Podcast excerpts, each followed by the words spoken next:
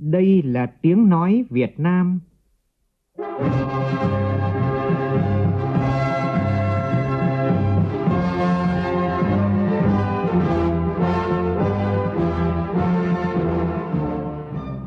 là tiếng nói Việt Nam, phát thanh từ Hà Nội, thủ đô nước Cộng hòa xã hội chủ nghĩa Việt Nam.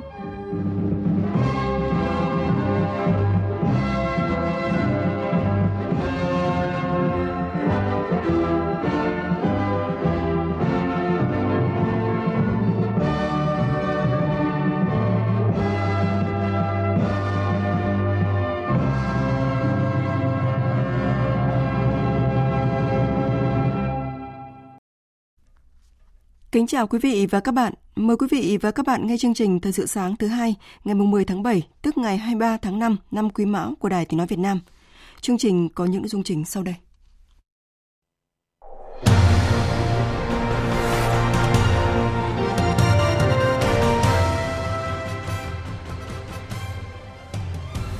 Chủ tịch nước Võ Văn Thưởng dự chương trình nghệ thuật đặc biệt tưởng nhớ Tổng Bí thư Lê Duẩn – Thủ tướng Chính phủ chỉ thị đẩy mạnh cải cách thủ tục cấp phiếu lý lịch tư pháp, tạo thuận lợi cho người dân. Từ hôm nay, thí sinh cả nước bắt đầu đăng ký nguyện vọng xét tuyển đại học năm 2023. Cục Điện ảnh Bộ Văn hóa Thể thao và Du lịch yêu cầu gỡ bỏ phim Hướng gió mà đi trên các nền tảng phát sóng tại Việt Nam từ 0 giờ hôm nay vì có đường lưỡi bỏ phi pháp. Trong phần tin quốc tế, Hội nghị Bộ trưởng Ngoại giao ASEAN lần thứ 56 và các hội nghị liên quan bắt đầu diễn ra tại Jakarta, Indonesia từ hôm nay đến ngày 14 tháng 7 này với mục tiêu thúc đẩy sự đồng thuận và tìm kiếm tiếng nói chung. Trả lời phỏng vấn hãng tin CNN, Tổng thống Mỹ Joe Biden khẳng định Ukraine chưa sẵn sàng gia nhập NATO.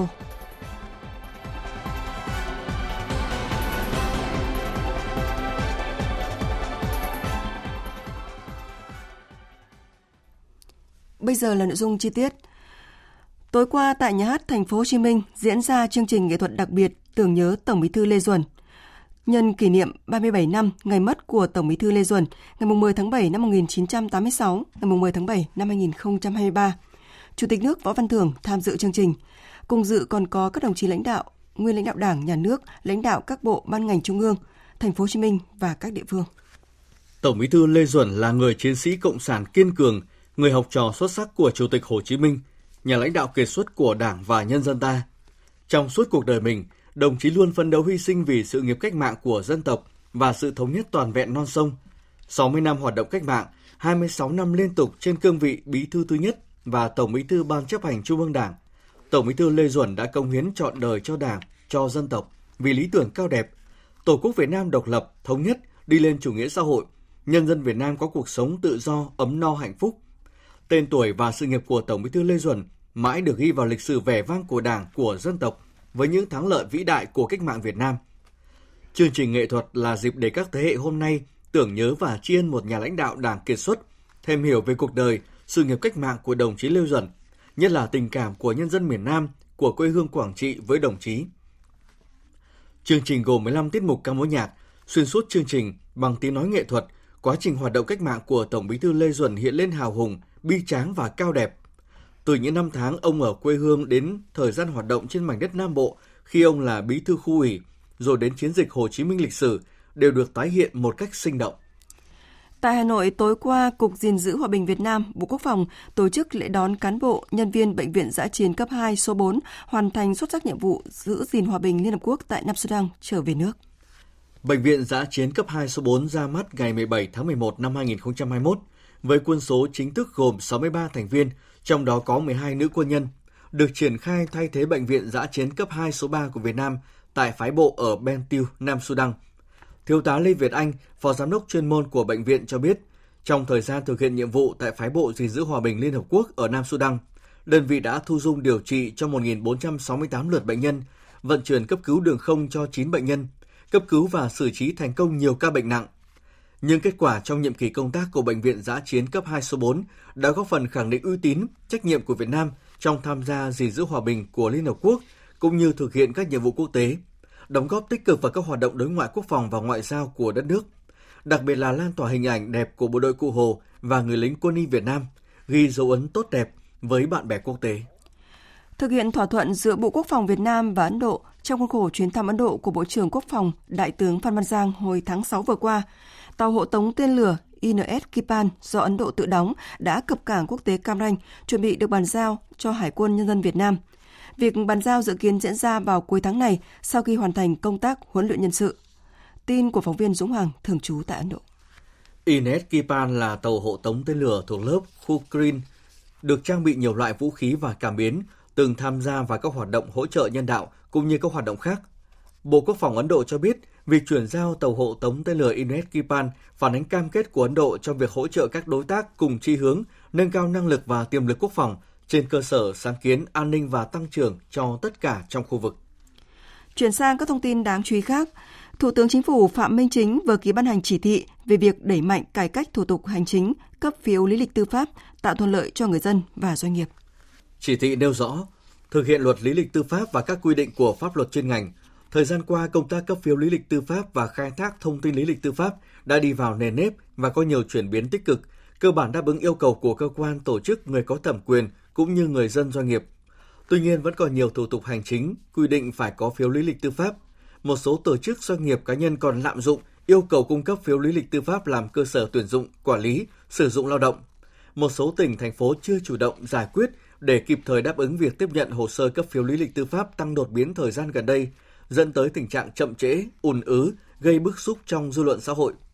Để kịp thời chấn chỉnh và khắc phục những tồn tại hạn chế nguyên nhân vừa nêu, Thủ tướng Chính phủ yêu cầu Bộ trưởng, Thủ trưởng cơ quan ngang bộ, cơ quan thuộc Chính phủ, Chủ tịch Ủy ban nhân dân các tỉnh thành phố trực thuộc Trung ương quán triệt tuân thủ đúng yêu cầu cấp phiếu lý lịch tư pháp theo quy định tại khoản 3 điều 7 Luật lý lịch tư pháp có các giải pháp hiệu quả và tiến tới chấm dứt yêu cầu người dân nộp phiếu lý lịch tư pháp không đúng quy định. Phóng viên Hà Khánh đưa tin, hôm nay Hội đồng nhân dân thành phố Hồ Chí Minh khai mạc kỳ họp thứ 10 diễn ra trong hai ngày rưỡi. Tại kỳ họp này, Hội đồng nhân dân thành phố Hồ Chí Minh sẽ nghe báo cáo và thảo luận về tình hình kinh tế, văn hóa xã hội thành phố 6 tháng đầu năm nay và nhiệm vụ giải pháp 6 tháng cuối năm. Kết quả thực hiện nghị quyết Đại hội đại biểu Đảng bộ thành phố giữa nhiệm kỳ về nhiệm vụ phát triển kinh tế, văn hóa xã hội thành phố và 51 nội dung thuộc 4 chương trình đột phá trọng điểm phát triển thành phố Hồ Chí Minh.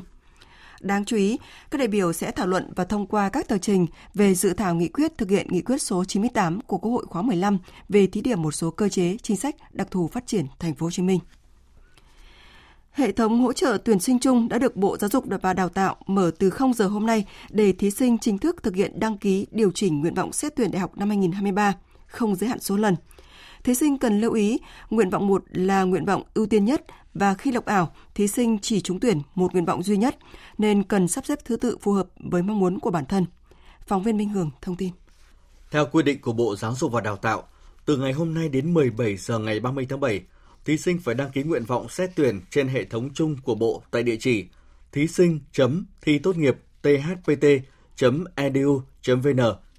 Năm nay, Bộ Giáo dục và Đào tạo đã cải tiến phần mềm hỗ trợ thí sinh để tránh sự nhầm lẫn phương thức xét tuyển, tổ hợp xét tuyển khi đăng ký nguyện vọng xét tuyển. Khi đăng ký nguyện vọng trên hệ thống của Bộ, thí sinh chỉ đăng ký theo mã tuyển sinh, mã nhóm ngành, ngành hoặc chương trình và không phải chọn phương thức xét tuyển, tổ hợp xét tuyển. Với các phương thức xét tuyển sớm, thí sinh cần tìm hiểu kỹ thông tin tuyển sinh trên đề án tuyển sinh từng trường để thực hiện theo quy định của trường. Nhưng thí sinh đủ điều kiện trúng tuyển sớm vẫn tiếp tục phải đăng ký nguyện vọng vào ngành đó với thứ tự ưu tiên nguyện vọng cụ thể trên hệ thống của Bộ. Khi đã có tên trong danh sách đủ điều kiện trúng tuyển phương thức xét tuyển sớm và được các cơ sở đào tạo đưa lên hệ thống, nếu thí sinh lựa chọn và muốn chắc chắn trúng tuyển ngành nào thì thí sinh chỉ cần đăng ký ngành đó ở nguyện vọng 1. Một thông tin được nhiều phụ huynh và học sinh tại Hà Nội quan tâm. Theo kế hoạch, sáng nay Sở Giáo dục Đào tạo Hà Nội sẽ duyệt điểm chuẩn trúng tuyển bổ sung vào lớp 10, trung học phổ thông chuyên và buổi chiều sẽ duyệt điểm trúng tuyển bổ sung vào lớp 10, trung học phổ thông công lập không chuyên năm học 2023-2024. Ngay sau khi được phê duyệt, điểm chuẩn vào lớp 10 bổ sung của từng trường trên địa bàn thành phố sẽ được công bố.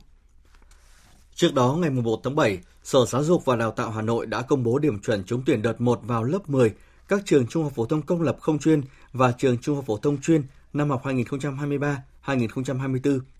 Thời gian học sinh đủ điều kiện trúng tuyển làm thủ tục xác nhận nhập học được thực hiện từ ngày mùng 5 đến ngày mùng 7 tháng 7. Sau thời hạn này, nếu các em chưa xác nhận nhập học thì coi như không có nguyện vọng học tập tại trường mình đã trúng tuyển và sẽ không được tuyển sinh bổ sung. Kỳ thi tuyển sinh vào lớp 10 năm học 2023-2024 có gần 105.000 thí sinh dự thi. Trong số này, 72.000 em, tương đương 60% học sinh được tuyển vào trường công lập. Thông tin trong lĩnh vực lao động việc làm, Cục Quản lý Lao động ngoài nước, Bộ Lao động Thương binh và Xã hội cho biết, trong 6 tháng đầu năm, số lao động đi làm việc ở nước ngoài đạt 65,72% kế hoạch của năm nay. Nhật Bản tiếp tục là thị trường tiếp nhận nhiều lao động nhất.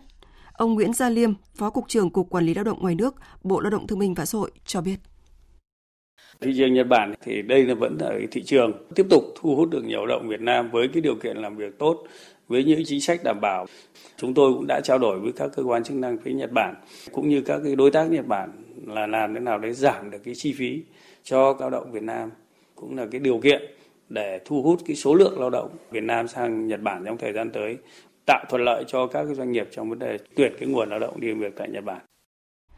Về cơ cấu lao động, thị trường Việt Nam đang chứng kiến sự chuyển dịch ngày một rõ ràng về cơ cấu lực lượng lao động khi thế hệ Z, nhóm sinh từ 1997 đến 2012, ngày càng chiếm thị phần lớn về nguồn nhân lực, đặc biệt là trong các ngành công nghệ thông tin, sản xuất dịch vụ, thương mại điện tử. Theo Tổng cục Thống kê, tính đến năm 2025, thế hệ Z sẽ chiếm gần 1 phần 3 dân số trong độ tuổi lao động của Việt Nam. Chuyển sang một số thông tin kinh tế đáng chú ý. Xuất khẩu gạo đang gặp thuận lợi nhất trong vòng 10 năm trở lại đây khi chỉ trong vòng nửa năm đã đạt kim ngạch 2 tỷ 300 triệu đô la Mỹ, tăng gần 35% so với cùng kỳ năm trước. Giá lúa gạo tại đồng bằng Sông Cửu Long đã tăng liên tục. Lượng xuất khẩu gạo ước đạt hơn 4 triệu tấn, tăng 22,2% so với cùng kỳ. Trong nửa đầu năm nay, dù các thị trường gặp nhiều khó khăn nhưng Việt Nam vẫn có 7 sản phẩm, nhóm sản phẩm đạt giá trị xuất khẩu hơn 1 tỷ đô la Mỹ. Gạo và rau quả là hai mặt hàng tăng trưởng mạnh nhất với giá trị tăng lần lượt là 34% và 64%. Thưa quý vị và các bạn, Quảng Ninh có lợi thế nổi bật trong phát triển kinh tế thủy hải sản nhờ sở hữu địa lý thuận lợi và nhiều loại thủy sản có giá trị cao. Tập trung cho công tác quy hoạch, giả soát xử lý tình trạng nuôi trồng thủy sản trái phép và chuyển đổi vật liệu nổi thân thiện với môi trường. Tỉnh Quảng Ninh đã và đang từng bước hướng tới phát triển bền vững, tìm lối đi ra biển lớn cho ngành kinh tế nhiều tiềm năng này. Phản ánh của phóng viên Trường Giang. Tính đến hết tháng 6, tỉnh Quảng Ninh vận động người nuôi trồng thủy sản chuyển đổi được 5,9 triệu quả phao xốp sang các loại vật liệu nổi theo quy chuẩn, đạt gần 96%. Trước đó, phao xốp chủ yếu được sử dụng để nuôi biển tại địa phương. Dù giá thành rẻ, dễ đầu tư, nhưng vật liệu này có tuổi thọ ngắn và tác động tiêu cực đến môi trường. Bà Nguyễn Thị Hải Bình, Tổng Giám đốc Công ty Cổ phần Tập đoàn STP, đơn vị sản xuất và cung ứng hạ tầng nuôi trồng thủy sản, đánh giá. Tỉnh Quảng Ninh với địa phương đầu tiên trong cả nước đã ra quy chuẩn địa phương. Bà con nuôi trồng thủy sản ở Quảng Ninh là những người mạnh, có rất nhiều quyết tâm. Nhưng mà tôi nghĩ là ờ, Quảng Ninh vẫn chưa lợi dụng được cái thế mạnh đặc biệt. Có hơn 2.000 doanh nghiệp trong lĩnh vực nuôi trồng thủy sản. Thì tôi cũng rất mong muốn là chính cái chuỗi các cái doanh nghiệp trong ngành đấy đứng sát cánh bên nhau cùng với ngành của địa phương ấy, chia sẻ cùng nhau dẫn dắt cái ngành thủy sản này đi một cách bền vững hơn và nhanh hơn. Ông Lê Bền, Phó Chủ tịch Hiệp hội Nuôi biển Việt Nam cho rằng với đường bờ biển hơn 250 km, sở hữu hơn 60.000 ha bãi chiều, rừng ngập mặn, 20.000 ha eo vịnh, Quảng Ninh có thể kết hợp mô hình tích hợp đa ngành như nuôi biển công nghệ cao, du lịch tham quan trải nghiệm. Phải tiếp cận với khoa học công nghệ để thực hiện được điều này đó thì tỉnh cũng nên có một cái chính sách để khuyến khích và vận động các cái hộ dân có những cái lợi thế cùng sự hỗ trợ nhất định về mặt tài chính, chuyển đổi từ cái mô hình tự phát sang cái mô hình mà nuôi nó đạt cái trình độ, cái quy mô tốt hơn và trình độ công nghệ cao hơn. Cái thứ hai, có cái quy hoạch và mạnh dạng giao cái diện tích mặt nước ở một cái quy mô ở những điểm nhất định cho những cái tổ chức hay những cá nhân có cái khả năng để đầu tư.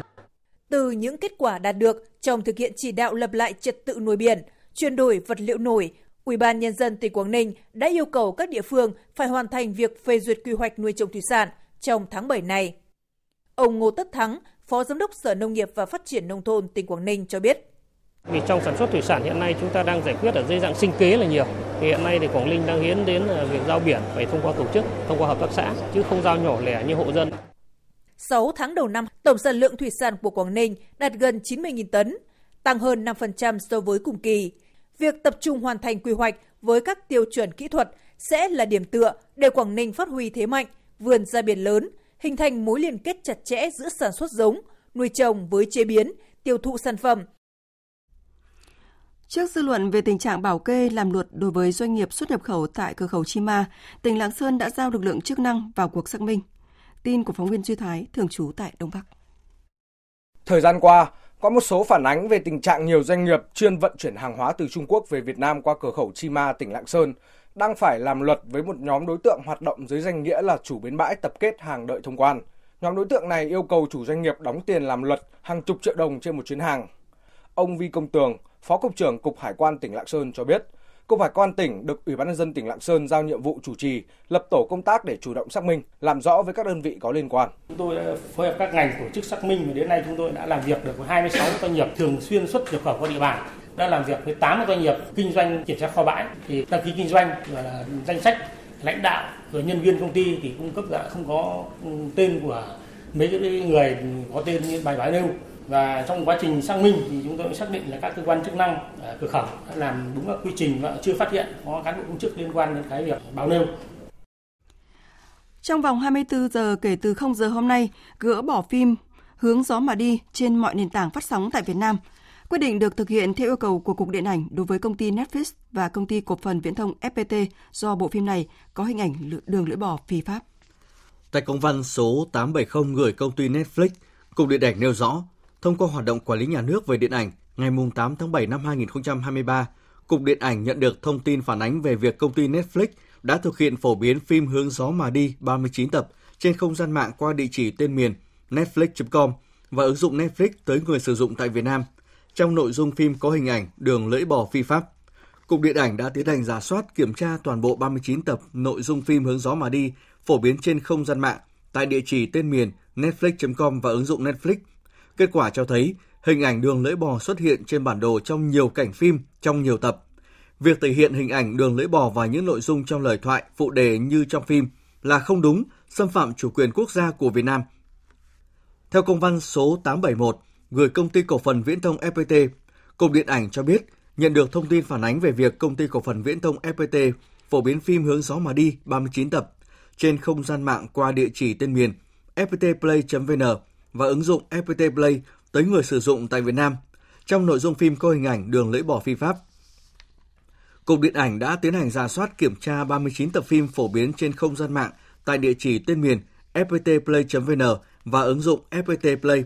Kết quả cho thấy, công ty cổ phần viễn thông FPT có thực hiện làm mờ hình ảnh bản đồ trong nhiều cảnh phim hướng gió mà đi tại nhiều tập phim. Tuy nhiên, Cục Điện ảnh khẳng định đây là phim có nội dung thể hiện không đúng, xâm phạm chủ quyền quốc gia Việt Nam nên không phù hợp để phổ biến tại Việt Nam. Cục Điện ảnh yêu cầu công ty Netflix thực hiện gỡ bỏ phim Hướng gió mà đi tại địa chỉ tên miền netflix.com và ứng dụng Netflix. Yêu cầu công ty cổ phần viễn thông FPT thực hiện gỡ bỏ phim Hướng gió mà đi tại địa chỉ tên miền fptplay.vn và ứng dụng FPT Play. Thời gian thực hiện trong vòng 24 giờ kể từ 0 giờ hôm nay, ngày 10 tháng 7 và có văn bản báo cáo kết quả thực hiện gửi về Cục Điện ảnh trước ngày 12 tháng 7 này. Thời sự VOV nhanh, tin cậy, hấp dẫn. Thưa quý vị, với chủ đề ASEAN tầm vóc tâm điểm của tăng trưởng, Hội nghị Bộ trưởng Ngoại giao ASEAN lần thứ 56 và các hội nghị liên quan bắt đầu diễn ra từ hôm nay đến ngày 14 tháng 7 này tại Jakarta, Indonesia. Đây là hội nghị Bộ trưởng Ngoại giao quan trọng trong năm với sự tham dự của 10 nước ASEAN cũng như các đối tác của ASEAN. Tại buổi họp báo về công tác chuẩn bị cho hội nghị, Bộ trưởng Ngoại giao Indonesia Retno Marsudi cho biết hội nghị lần này tập trung vào các nội dung. Thứ nhất, tăng cường thực thi các nguyên tắc của hiến trương ASEAN và bộ quy tắc ứng xử. Thứ hai là tăng cường các biện pháp xây dựng lòng tin đồng thời tăng cường ngoại giao phòng ngừa. Thứ ba, thúc đẩy các quốc gia sở hữu vũ khí hạt nhân ký nghị định thư Hiệp ước khu vực Đông Nam Á không có vũ khí hạt nhân. Thứ tư là hoàn thiện hướng dẫn để đẩy nhanh việc hoàn tất đàm phán bộ quy tắc ứng xử ở Biển Đông. Thứ năm là hoàn thiện việc thiết lập tầm nhìn hàng hải ASEAN. Ngoài ra, thảo luận các biện pháp hợp tác cụ thể nhằm tăng cường an ninh lương thực, kiến trúc y tế khu vực, tăng cường hợp tác hàng hải. Bộ trưởng Bộ Ngoại giao Bùi Thanh Sơn dẫn đầu đoàn đại biểu Việt Nam tham dự hội nghị này. Sự tham gia của đoàn Việt Nam tại hội nghị lần này thể hiện sự tiếp nối các cam kết và trách nhiệm của Việt Nam đối với khu vực và với công việc chung của ASEAN. Hãng tin tức CNN vừa có cuộc phỏng vấn độc quyền với Tổng thống Mỹ Joe Biden về một loạt vấn đề quốc tế, bao gồm nỗ lực gia nhập NATO của Ukraine. Tin của phóng viên Đài tiếng nói Việt Nam thường trú tại Mỹ. Trả lời phỏng vấn của CNN, Tổng thống Mỹ cho rằng Ukraine chưa sẵn sàng gia nhập NATO và cuộc chiến ở Ukraine cần chấm dứt trước khi NATO có thể cân nhắc đơn xin gia nhập của nước này. Tổng thống Biden cho biết hiện vẫn chưa có sự đồng thuận trong nội bộ NATO về việc có hay không nên đưa vấn đề Ukraine gia nhập NATO ra thảo luận, trong khi cuộc chiến ở nước này vẫn tiếp diễn. Trong khi còn quá sớm để thảo luận việc Ukraine xin gia nhập NATO, Mỹ và các nước đồng minh trong NATO sẽ tiếp tục cung cấp viện trợ an ninh và vũ khí cần thiết cho Ukraine. Cuộc phỏng vấn được thực hiện trước khi ông Biden bắt đầu chuyến công du châu Âu và sẽ tham dự thượng đỉnh NATO ở Litva. Nhà Trắng thứ sáu tuần qua đã thông báo lần đầu tiên cung cấp bom, đạn trùm cho Ukraine. Theo Tổng thống Mỹ, đây là một quyết định khó khăn nhưng cần thiết vì Ukraine đã hết đạn dược. Liên Hợp Quốc và nhiều nước đã phản đối Mỹ cung cấp bom đạn trùm cho Ukraine, đồng thời cảnh báo bước đi mới của Mỹ có thể gây ra những hậu quả khó lường trong cuộc xung đột hiện nay ở quốc gia Đông Âu này.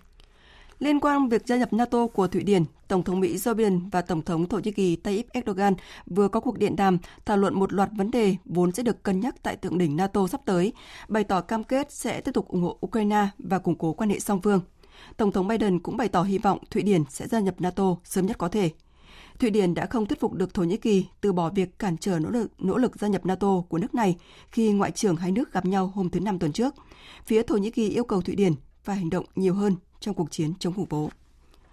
Bộ Chỉ huy Trung tâm Mỹ cho biết đã tiêu diệt một thủ lĩnh của IS bằng máy bay không người lái ở khu vực miền đông Syria.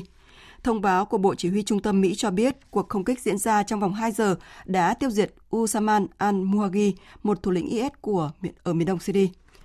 Giới chức quân sự Mỹ coi IS là mối đe dọa đáng kể ở khu vực mặc dù năng lực và khả năng tái thiết mạng lưới của tổ chức này đã suy yếu.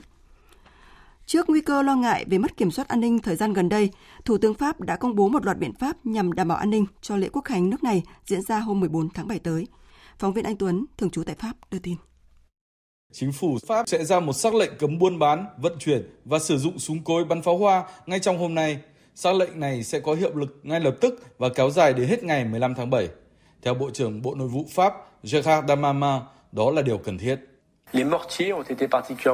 Chúng ta có thể thấy rằng pháo cối và pháo hoa đã được sử dụng rất nhiều trong các vụ bạo loạn trước đó. Thế nên, việc cấm sử dụng là cần thiết. Chúng tôi đã yêu cầu các tỉnh trường ra lệnh đóng cửa các cửa hàng bán các sản phẩm này tại các tỉnh. Ngoài ra, chúng tôi cũng siết chặt việc vận chuyển qua biên giới cũng như qua đường bưu kiện. Dịp này, Pháp cũng cấm tụ tập đông người nhằm giảm thiểu nguy cơ xảy ra bạo động.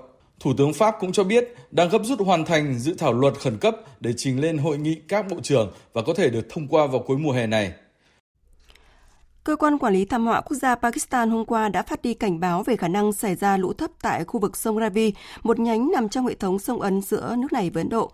Cảnh báo này được phát đi sau khi Ấn Độ được cho là đã xả khoảng 185.000 mét khối nước từ đập Un tại vùng lãnh thổ liên bang Jammu và Kashmir. Phóng viên Dũng Hoàng, thường trú tại Ấn Độ, thông tin. Dẫn thông báo của Ủy ban nước sông Ấn Pakistan, cơ quan quản lý thảm họa quốc gia Pakistan cho biết, trên cơ sở số liệu về lần xả nước trước đó, sẽ có khoảng 65.000 mét khối nước được dự báo sẽ đổ về phía hạ nguồn tại Pakistan trong vòng từ 20 đến 24 giờ tới. Điều này khiến nguy cơ xảy ra lũ thấp tại các vùng đồng bằng trũng thấp ở vùng Jassa của tỉnh Punjab.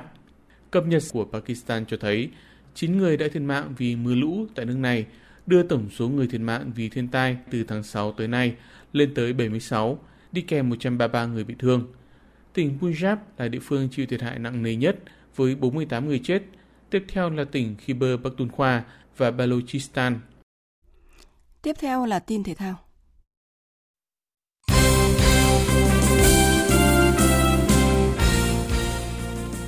Vị và các bạn, vào lúc 17 giờ 30 chiều nay theo giờ địa phương, đội tuyển nữ Việt Nam sẽ đá trận giao hữu với đội chủ nhà New Zealand chuẩn bị cho vòng chung kết World Cup 2023. Chiều qua, đội tuyển nữ Việt Nam đã có buổi tập cuối cùng trước trận giao hữu. Để đảm bảo cho sức khỏe cho các vận động viên trước trận đấu, huấn luyện viên Mai Đức Trung và các cộng sự đã quyết định rút ngắn thời lượng và kết thúc bài tập sớm. Vào sáng nay, huấn luyện viên Mai Đức Trung và các học trò sẽ có buổi họp chiến thuật vào lúc 12 giờ 30 phút theo giờ Việt Nam trên sân vận động Markland Park.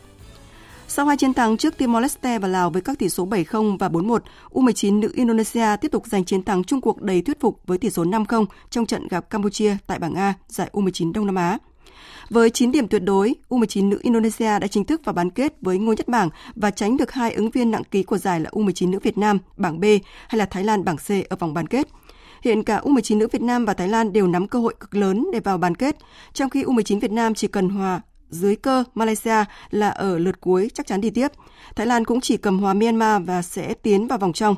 Đây là mục tiêu khá dễ dàng với U19 nữ Việt Nam và Thái Lan. Và theo lịch, hôm nay U19 nữ Việt Nam sẽ đá trận cuối cùng vòng bảng gặp Malaysia và Thái Lan chạm trán Myanmar.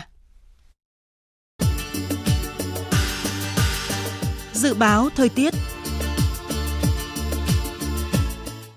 Phía Tây Bắc Bộ, ngày nắng, có nơi nắng nóng, riêng Hòa Bình có nắng nóng và nắng nóng gai gắt, chiều tối có mưa rào và rông vài nơi, đêm có mưa rào rải rác và có nơi có rông, nhiệt độ từ 24 đến 36 độ, có nơi trên 37 độ. Phía Đông Bắc Bộ, ngày nắng nóng, có nơi nắng nóng gai gắt, chiều tối và đêm có mưa rào và rông vài nơi, riêng vùng núi phía Bắc có mưa rào rải rác và có nơi có rông, nhiệt độ từ 26 đến 37 độ. Khu vực từ Thanh Hóa đến Thừa Thiên Huế, ngày nắng nóng và nắng nóng gai gắt, có nơi đặc biệt gai gắt. Chiều tối và đêm có mưa rào và rông vài nơi, nhiệt độ từ 26 đến 38 độ, có nơi trên 39 độ. Khu vực từ Đà Nẵng đến Bình Thuận, ngày nắng, có nơi nắng nóng. Chiều tối và đêm có mưa rào và rông vài nơi, nhiệt độ từ 25 đến 37 độ. Tây Nguyên và Nam Bộ, ngày nắng, chiều tối có mưa rào rải rác và có nơi có rông, đêm có mưa rào và rông vài nơi, nhiệt độ từ 21 đến 34 độ, có nơi trên 34 độ. Khu vực Hà Nội, ngày nắng nóng, có nơi nắng nóng gai gắt. Chiều tối và tối có mưa rào và rông vài nơi, đêm không mưa, nhiệt độ từ 26 đến 37 độ. Dự báo thời tiết biển, Bắc Vịnh Bắc Bộ có mưa rào và rông vài nơi, gió Đông Nam đến Nam cấp 4, cấp 5, đêm có lúc giật cấp 6, cấp 7. Nam Vịnh Bắc Bộ, vùng biển từ Quảng Trị đến Quảng Ngãi và khu vực quần đảo Hoàng Sa thuộc thành phố Đà Nẵng, không mưa, gió Đông Nam đến Nam cấp 4. Vùng biển từ Bình Định đến Ninh Thuận có mưa rào và rông vài nơi, gió Nam cấp 4. Vùng biển từ Bình Thuận đến Cà Mau có mưa rào và rông vài nơi, gió Tây Nam cấp 3, cấp 4. Khu vực Bắc Biển Đông có mưa rào vài nơi, phía Tây gió Tây Nam đến Nam cấp 4, phía Đông gió nhẹ. Khu vực giữa Biển Đông có mưa rào và rông vài nơi, phía Tây gió Nam cấp 4, phía Đông gió nhẹ. Khu vực Nam Biển Đông, khu vực quần đảo Trường Sa thuộc tỉnh Khánh Hòa, vùng biển từ Cà Mau đến Kiên Giang và Vịnh Thái Lan có mưa rào rải rác, gió nhẹ. Vừa rồi là những thông tin dự báo thời tiết, bây giờ chúng tôi tóm lược những tin chính đã phát trong chương trình. Từ 0 giờ hôm nay, Bộ Giáo dục Đào tạo mở hệ thống hỗ trợ tuyển sinh để thí sinh chính thức thực hiện đăng ký điều chỉnh nguyện vọng xét tuyển đại học năm 2023. Thí sinh chỉ trúng tuyển một nguyện vọng duy nhất nên cần sắp xếp thứ tự phù hợp. Liên quan đến việc xuất hiện hình ảnh đường lưỡi bò trong bộ phim Hướng gió mà đi, Cục Điện ảnh Bộ Văn hóa Thể thao và Du lịch yêu cầu công ty Netflix thực hiện gỡ bỏ phim tại ứng dụng Netflix. Công ty cổ phần viễn thông FPT thực hiện gỡ bỏ phim trên ứng dụng FPT Play từ 0 giờ hôm nay, thời gian thực hiện trong vòng 24 giờ. Với chủ đề ASEAN tầm vóc tâm điểm của tăng trưởng, Hội nghị Bộ trưởng Ngoại giao ASEAN lần thứ 56 và các hội nghị liên quan bắt đầu diễn ra từ hôm nay đến ngày 14 tháng 7 tại Indonesia với mục tiêu thúc đẩy sự đồng thuận và tìm kiếm tiếng nói chung trong khu vực. Trả lời phỏng vấn hãng tin CNN trước thềm hội nghị thượng đỉnh NATO tại Litva, Tổng thống Mỹ Joe Biden khẳng định Ukraine chưa sẵn sàng gia nhập NATO. Tuy vậy, Mỹ và các nước đồng minh trong NATO sẽ tiếp tục cung cấp viện trợ an ninh và vũ khí cần thiết cho Ukraine. Tới đây chúng tôi kết thúc chương trình Thời sự sáng của Đài Tiếng Nói Việt Nam. Chương trình hôm nay do biên tập viên Minh Châu thực hiện với sự tham gia của phát thanh viên Thành Tuấn và kỹ thuật viên Thu Huệ, chịu trách nhiệm nội dung Lê Hằng. Cảm ơn quý vị và các bạn đã dành thời gian lắng nghe.